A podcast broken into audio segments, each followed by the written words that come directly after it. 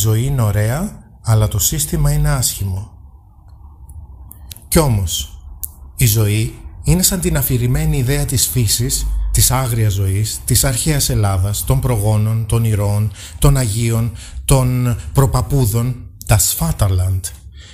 Οι άνθρωποι ζουν προφανώς για να εξελίσσονται και να προκρίνονται στα παραπάνω αθλήματα, στο τρίαθλο, στο δέκαθλο, στη σαλαμίνα, στο μαραθώνα, στις θερμοπύλες.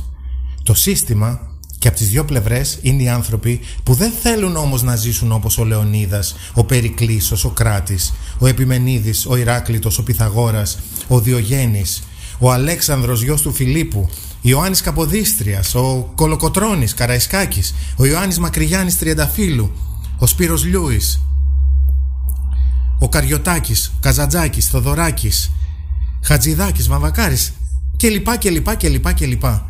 Το σύστημα και στις δύο πλευρές είναι φτιαγμένο λοιπόν από ανθρώπους για ανθρώπους που θέλουν να καταναλώνουν πολιτισμό, σοφία, αρετή, φώτιση, να τα διαχειρίζονται, να χρεώνουν το κοινό, αλλά δεν θέλουν να τεντώνονται, να φωτίζονται και να καίγονται οι ίδιοι για να δημιουργούν τον ήχο και το φως για το ανθρώπινο μεγαλείο.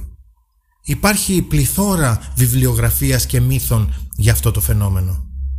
Στην πραγματικότητα, αυτό είναι το δράμα της ανθρώπινης ζωής.